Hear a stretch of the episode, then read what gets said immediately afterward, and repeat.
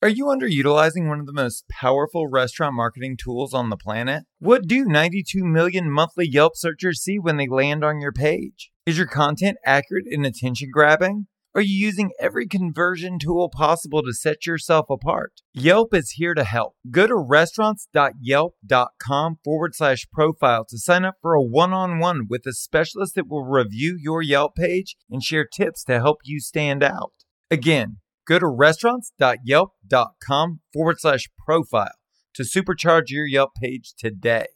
Now, here we go. I can help people learn through the mistakes I made because I made so many mistakes as an operator. And I look back now and I have the knowledge of distribution and the knowledge from academia. And I say, man, if I would have zigged instead of zagged, like it would have made all the difference. Welcome to Full Comp, a show offering insight into the hospitality industry featuring restaurateurs, thought leaders, and innovators. Served up on the house.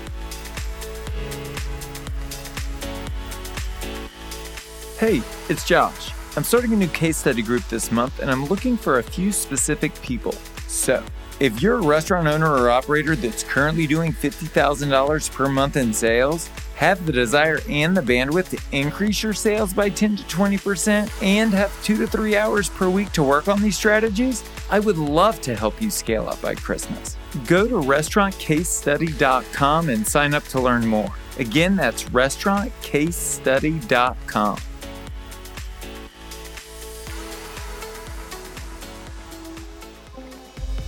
I'm not crazy. There are definitely people out there making an absolute fortune in this industry. They're just few and far between, and many haven't been willing to share their recipe for success. But you can learn a lot from observing the masters at work, and that's the vantage point from which the team over at Restaurantopia views our industry. They're working with the best in the business to create extraordinary results. And today, David, Brian, and Anthony share the tactics and tools used by the best to create unstoppable restaurant brands.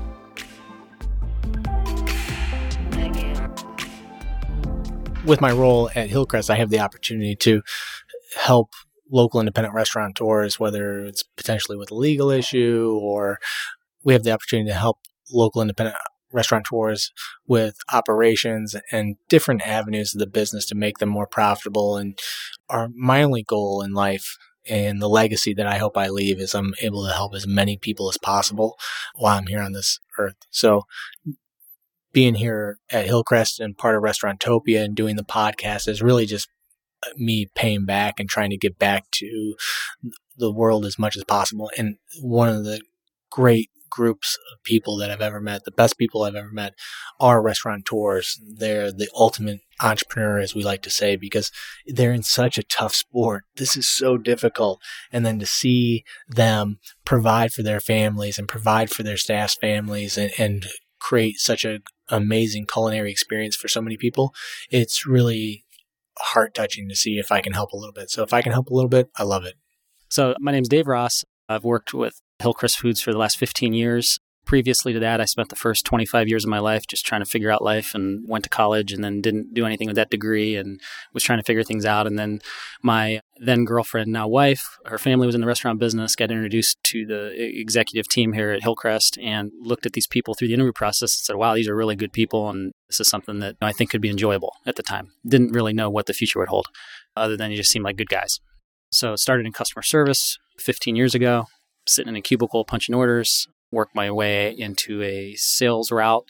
We're a wholesale food service distributor, so I worked with restaurants every day, going out and trying to identify their problems and trying to make sure they got their product at the right price on time and delivered accurately and troubleshooting. And but then really ended up trying to be a consultant for the restaurant business because at the end of the day, we just delivered boxes. You know what I mean? And that's what we do. There's nothing sexy about it. It's just boxes in, boxes out.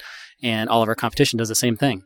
And a lot of our competition speaks to the things that they do, the value adds, the stuff that they can do to help restaurant operators. But I felt like I wanted to be different in the sense of I didn't want to just talk about it, I wanted to execute it. So my methodology as a sales rep was I wanted to go out, and the first thing I did was I made up success stories so I could tell people what I'd done, which I hadn't done, but knew I could do then actually one of them believed me. Then I created an actual success story that I could feel confident to go out and tell other restaurants, like, "Hey, I just made this guy 15 grand doing this," or I, you know, what I mean. And it all came down to if I could help somebody go from 75 grand to 100 grand in income as a restaurant operator, they're probably going to like me. that 25 grand probably feels good. You know, it probably says like, Dave's my guy. And all of a sudden you get to know him better. And all of a sudden they're looking at a second location and, and they're asking you, what do you think about this? And then you know all of a sudden you become that trusted advisor to these restaurant people. And just to parlay off of Brian's point, like they are the greatest people in the world. They've taken sometimes everything they have out of their savings and out of their hours of their day and against their family and went out to try to create something great. And it, not because it's easy or because it's a get rich quick scheme. Like it, they literally went and they said, I'm going to work my ass off and give everything I've got to to show hospitality, to love my customers, to give people nourishment, to put food in people's bodies. I mean, it's a huge responsibility. And so I can't imagine anything else I'd be more excited to do than help these people. And so over the last 15 years, that's just, I've tried to increase my skill set to help them, increase my knowledge to help them. And uh, I feel that there's always going to be need to help this segment of people with being restaurant operators because you know it's only getting tougher and their abilities to pivot and do things like we so we as a consultant in the industry like i've got to keep getting smarter so that i can keep helping them win. And how did that inform your decision to get into media? Well i think you know and we could talk there's a funny story about how it actually like the moment it happened but i feel like we were doing it like as a sales rep i would go out and i would try to help them with menu benchmarking or help them with uh, menu management or help them with uh, specials and weekend features and all the different things that we talk about. I felt like this forum of being a podcast and more of a media company allowed us to do it in a broader format. That it was good one on one, but if we can get this out in a broader format and get some interest, then you've got more attention and more eyeballs looking at it. All about bandwidth, man. Yeah, yeah. But there is a funny story about how we actually started the podcast specifically. So I think it, you guys were in Anthony and Brian were in Brian's office one day, and I love podcasts. I guess I don't know how it came up. You guys were talking about podcasts. I had never listened to a podcast in my life. I knew I was doing a podcast, I just didn't know who else was on the bus with me. And, and, I knew that I needed some really good people on the bus with me because I didn't know how good I was going to be. I thought I might just be like the guy carrying the microphones. Like I, it could have been bad. Could have been the grip. so you guys were talking about it. And again, I don't know the actual conversation that was happening, but I happened to be walking down the hall and they were at a point in the conversation where they're like, we should start a podcast. I remember the moment I stopped in my tracks, I turned and I go, I'm in.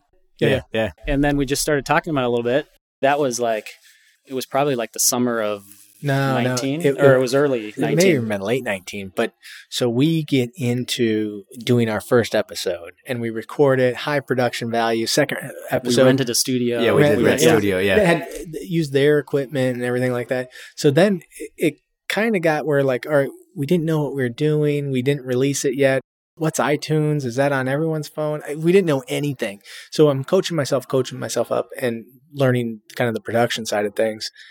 And then all of a sudden, the pandemic hits. And the three of us are on the Hillcrest disaster response team, working with customers. What's PPP? What do you do? Do I shut down my restaurant? I don't do to go. How do I do to go? How do I onboard this? How do I clean? How, how yeah. somebody gets COVID, what do I do? Like it was so vague and so like yeah, miserable. Such strange days. And so we're like, if we're going to do a podcast and help a ton of people, now is the time. This the industry needs us. Local independents need us. And you can understand like local independents are unfortunately sometimes isolated. They don't have a big group, a, a big friend circle. Their broadline distributor and that sales rep is oftentimes in their circle of five, as we like to say. So we just championed all the topics and issues that were in front of our customers and, and tried to help them and just kept on pushing it out to our sales reps and, and our customers and saying, Hey, you got this question. We got an expert in accounting, Jamie Romano, who knows about PPP. Listen to the episode, do a deep dive on the subject matter, and then call Jamie to have him help you out. And that literally, like the CFO of our company, like did a live webinar that we had a couple hundred people get on to talk about how do you apply for a PPP loan. And, and, and literally, part of the PowerPoint was like, here's my email, here's my personal cell phone, like reach out. And this wasn't for because we saw other distributors do this, but it was like exclusive to their customer our customer use this code to get in or whatever it is. We were like, dude, get on. We marketed it and we said, if you own a restaurant, like get on and learn and we're not high level, like talking philosophy of PPP loans and how it works with the economy. You can't pay your rent. You can't pay your vendors.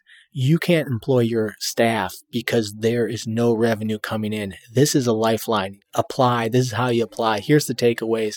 And that's how you really help someone, not some BS thing of like, oh, the PP's P's is going to be good for the economy. Like that doesn't help. Like I know on all of your episodes, Josh, and I, I'm a big fan. The real world advice and the takeaways are so important because they're real people out there. These aren't multinational corporations. You may have a guy who's doing well and have five restaurants, but I'll tell you what, like the sixth one could go out. We talked about that this morning. It's not a guaranteed success. It's not a guaranteed formula. And so anything that you can do to be more practical and help someone out, I think is so very important. Talk to me about the evolution of the content. I started around the same time, and it was very easy to figure out what to talk about in the early days of the pandemic.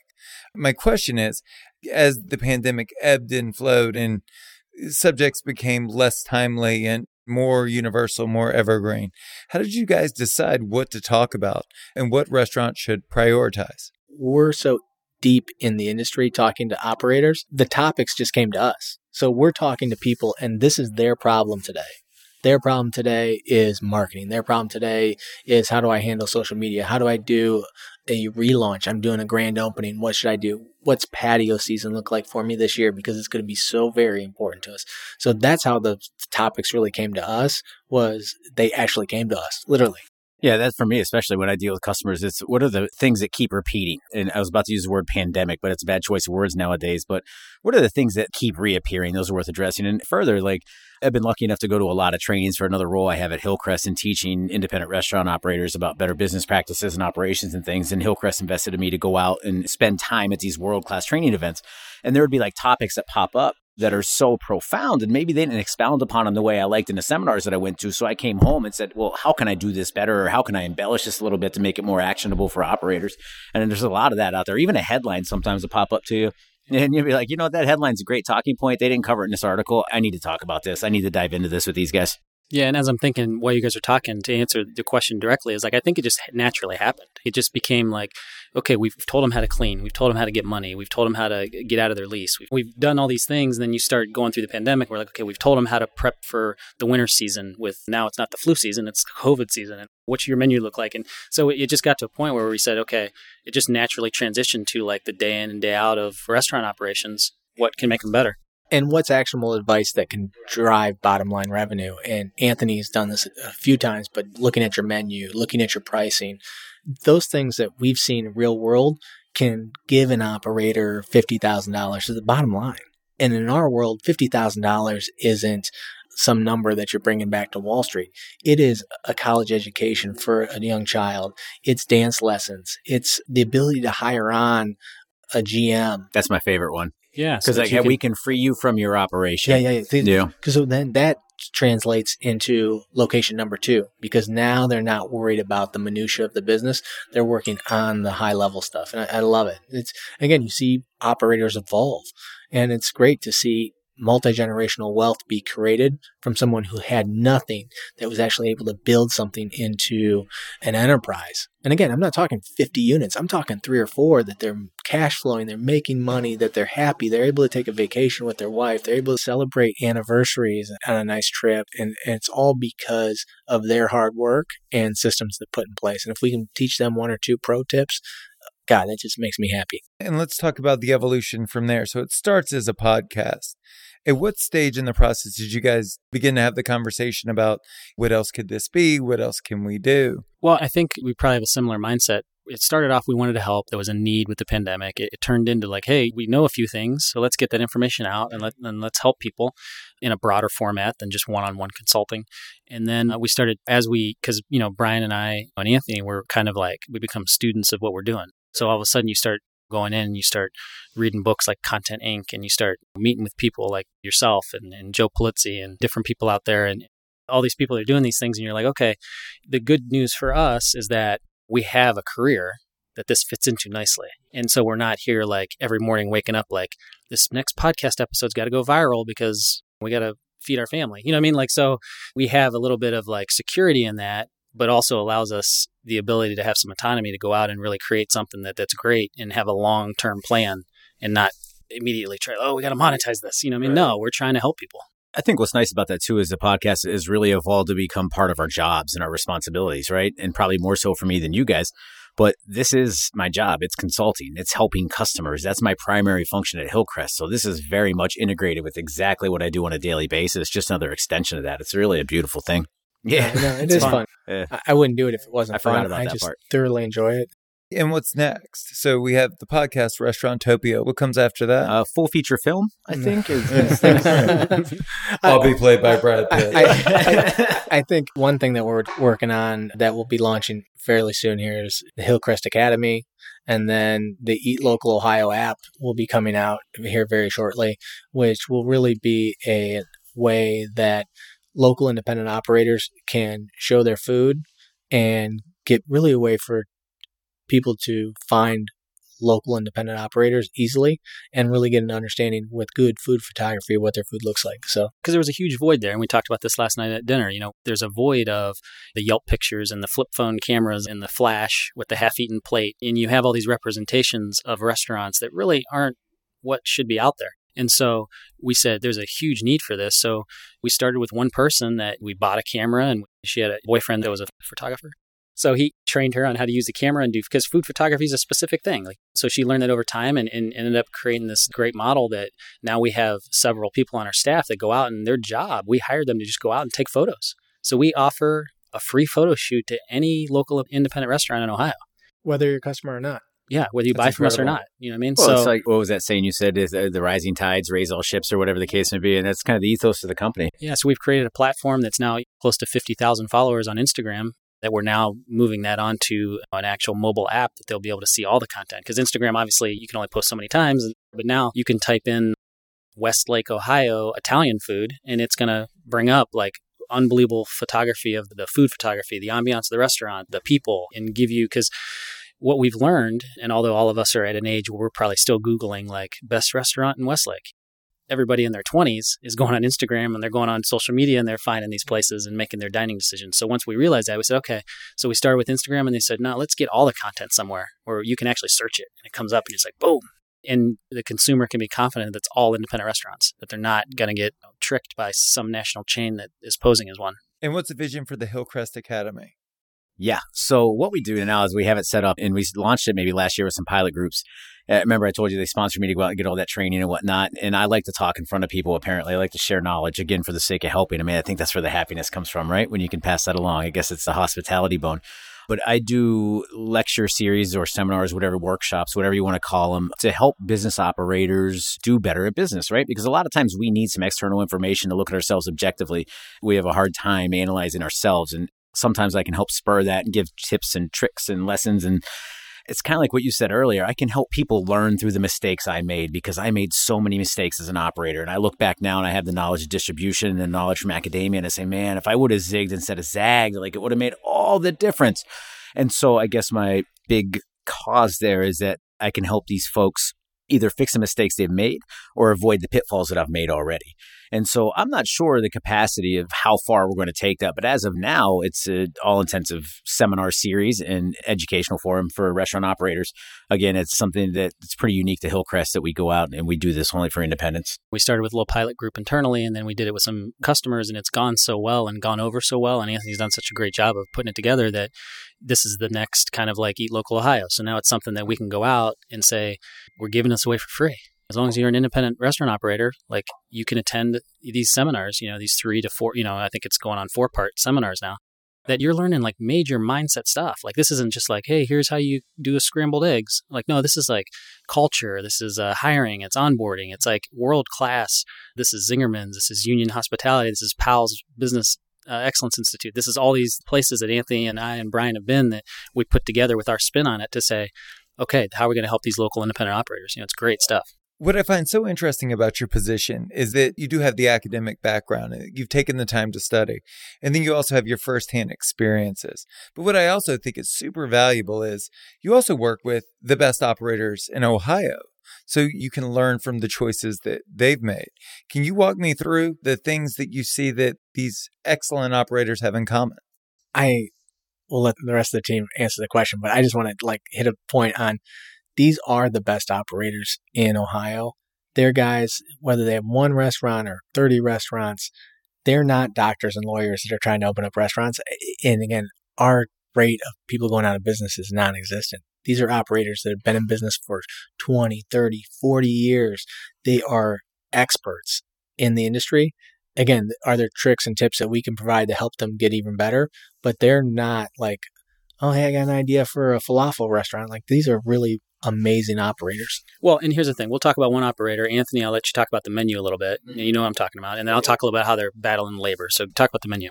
Yeah. So obviously, it's short menus right now are to sake for efficiency are imperative to what's going on. And this operator is borderline fearless. Like we often sit around and wonder, like, my gosh, the courage they have to not only charge appropriately, but to make the moves they need to make.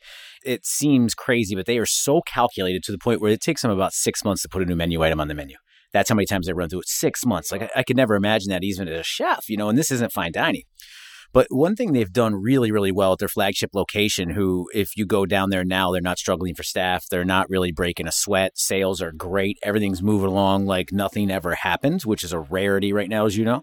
What they've done is they have such a cleverly built menu. In fact, it's 21 menu items for lunch and dinner. 21 maybe even a little less than that 17 21 17 17 yeah, yeah. so i'm getting my numbers confused.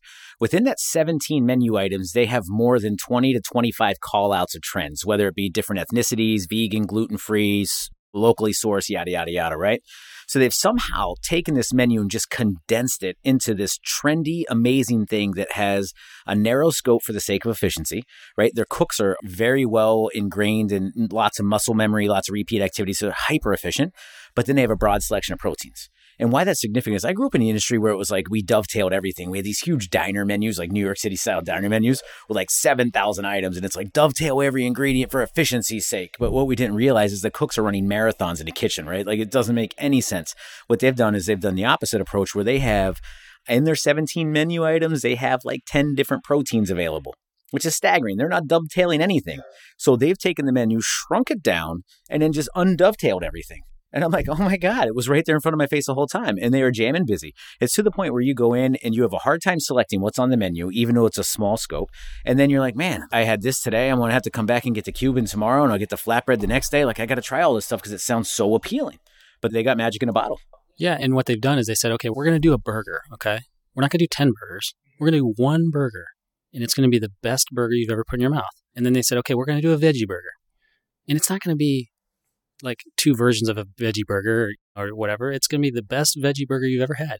We're going to do a chicken sandwich, one chicken sandwich, and it's going to be the best. You know what I mean? Like, so they've done it where they've done the culinary, they've done the research, they've done the stuff, and their customers crave it. It's amazing the fan base that they've built, and they've been an amazing the standards that they hold themselves to, the standards that they hold their distributor to. I mean, they've helped us go to another level of our work through that stuff. And just to talk a little bit about what they've done with labor, their labor model, because of the things they've done with the menu, have made it real easy and given their staff a great lifestyle. But they just have great culture. The things we've talked about in the restaurant marketing school uh, season, talking about loving the customers or loving the employees to love the customers and, and all those things. So their culture is amazing. They have a great reputation so that people that work there feel good from the customer aspect. It's not like they're there at the National Burrito Place. They're doing things the right way. One thing they did, if you don't mind me interjecting, and I didn't pick up on this at first, this had to be delivered to me from someone else who observed it, is that they slowed the pitch down for their staff. And I didn't necessarily understand what that meant, but what they did is they have pricing courage to the point where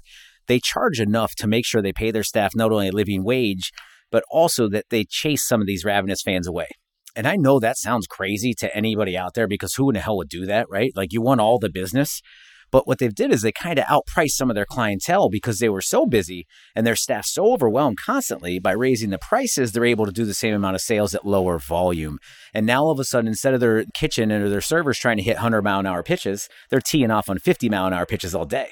Well, then what happens is they hit home runs every pitch. So guess what? All those customers keep coming back, and the staff never breaks a sweat. They're always happy to go to work because it's a 50 mile an hour. Who doesn't love jumping into the batting cage and smashing 50 mile an hour pitches? It's a blast. And we've seen that trend too post pandemic by increasing your ticket average by adding high value proteins on the menu, seafood and other things that are going to increase that ticket average. And you don't need as many customers to come through the line to make that same amount of profit it's a crazy notion and boy is it risky like i don't know that i would recommend a lot of operators do it but when they put such a priority on effectiveness as opposed to efficiency meaning like the best possible version of that burger dave was talking about they had the courage to do it, man. They had the backbone to say, you know what, we're going to charge what we think it's worth. And that's worked out really, really well for them. What else are you guys seeing?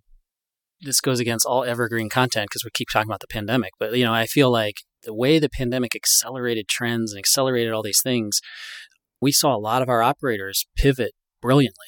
You know what I mean? And maybe it took a little bit of time, but I had an operator who was a, I would say, bar and grill, not upscale bar and grill, but like very, like high quality bar and grill that was doing good business. When the dining room was closed, they were doing carry out. And I just know based on because we sell them the food, their volume went up because you would go in and it was like literally like a family. Like you would sit at the bar and there was two or three bartenders and they're like, every customer that came up, they're like, Joe, what's up? I mean, it was like more regulars than you would ever see in a place. Like it was just amazing what they developed over the years. And then they didn't say, oh, the pandemic, dining room's closed. Oh, we got to figure. No, they figured it out. They adjusted the menu. They said, okay, this stuff doesn't carry out well. We're getting rid of that. They just went through and they pivoted. And I think probably when you look at our customer base, that's probably the biggest takeaway is like we accelerated their industry five years in a couple months. And our customer said, okay, let's do it. I totally agree. I think, and that was one of the the benefits of being a local independent operator is the ability to pivot quickly. But then on the technology side, which you think, and again, it did take some time, but on the technology side, third party deliveries five years ahead of what anyone thought it would be. And to see what people have done with online ordering and trying to drive people through their own personal point of sale versus the third party delivery and all of those trends and how your food travels and what that looks like. And now I think we're seeing everything come full circle with we talked about this on restaurant marketing school is in-house delivery and doing it yourself and kind of rolling your own with the technology and, and the marriage of the network and really providing your customers with the service and you with the profit and the information. So it's really becomes a win-win. But to see people move this quickly with technology, it's to me is amazing. I think that is really the spirit of the industry. But think about just that conversation. Like for the guy to trust Anthony enough to make that comment and for Anthony to respond back and for him to take action on that response, like just the relationship and just the ability to be coachable and humble and pivot, like that's the story. That is a story. It's the pivot. I was following this national chain that had extended hours, had uh, full service in the dining room, and they were going to go bankrupt. The pandemic came in. They closed the dining room, eliminated full service, got obviously more carry out, limited the hours, and now they're profitable. So their profit is actually up. They're out of debt and it's because they changed. But for the pandemic, they might not have had the courage to change until it was too late. So, and then they changed their menu a little bit. So to see those three things go in action because of the labor shortage, I think you're going to see that continue on over the next 12 to 24 months. Having QR codes at the table and, order entry that way, having QR codes on the receipt and being able to pay at the table as you're seeing now. I think the technology is going to continue to evolve to be a value add to the customer and the restaurateur. If it's utilized. And I think that that's really the point here is that everything that you're discussing, you keep calling them pivots, pivots, pivots, pivots, and they are because they're not permanent changes yet. So the pivot to QR codes, the pivot to digital menus, the pivot to prepay, and all of that. They're pivots because they're temporary changes that could potentially go back to the way things were before. And I think from the conversations we've had, the operators that are doing it right aren't considering these temporary pivots. These are evolutions in the way they're ah, choosing 100%. to do business. This is an evolution. Right. No more paper menus. None. Why? Why would you do that? Why not let people pay at the table? Yeah, you had this opportunity to right. keep it. Yeah. But I think the difference that we're seeing now, and again, I agree with you, this is an evolution. This is a change in the marketplace. But the consu- great accelerator, man. It is. The consumer has changed now. Now the consumer's been coached up. I was out to lunch at the place you guys went last night.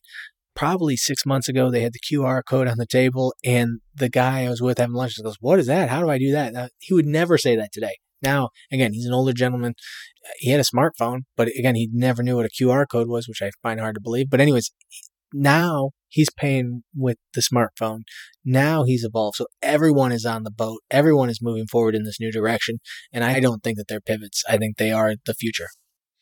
Only if we choose for them to be. We went to that restaurant last night and we were served paper menus and there were no QR codes. Wow. All right. Uh, okay. Uh-huh. So to your point. But it's again, like it's only an evolution if you stick with the direction yeah. you're going in. And I've said it from the first episode I did of the show that the tragedy would be if we went through all of this, we learned all of these things, and because of fear and insecurity, we choose to go back to the way things were before, as opposed to doing what we should have done a decade ago, which was have the difficult conversation with our guest and say, I know you want it this way, but we're going to do it this way from here on out because that's what's best for me. And I'm trying to do what's best for you. It goes back to, like you said, you're driven by fear. And it's the fear of raising the prices. It's a fear of offending the customer. It's a fear, you know what I mean? Like, and not that you intentionally want to do that, but you got to stay true to your values as a restaurant operator. Well, that's it. I think if you listen to your customers way too much, you're going to have the problem that Henry Ford identified, right? He said, if I asked my customers what they wanted, they would have wanted a faster horse.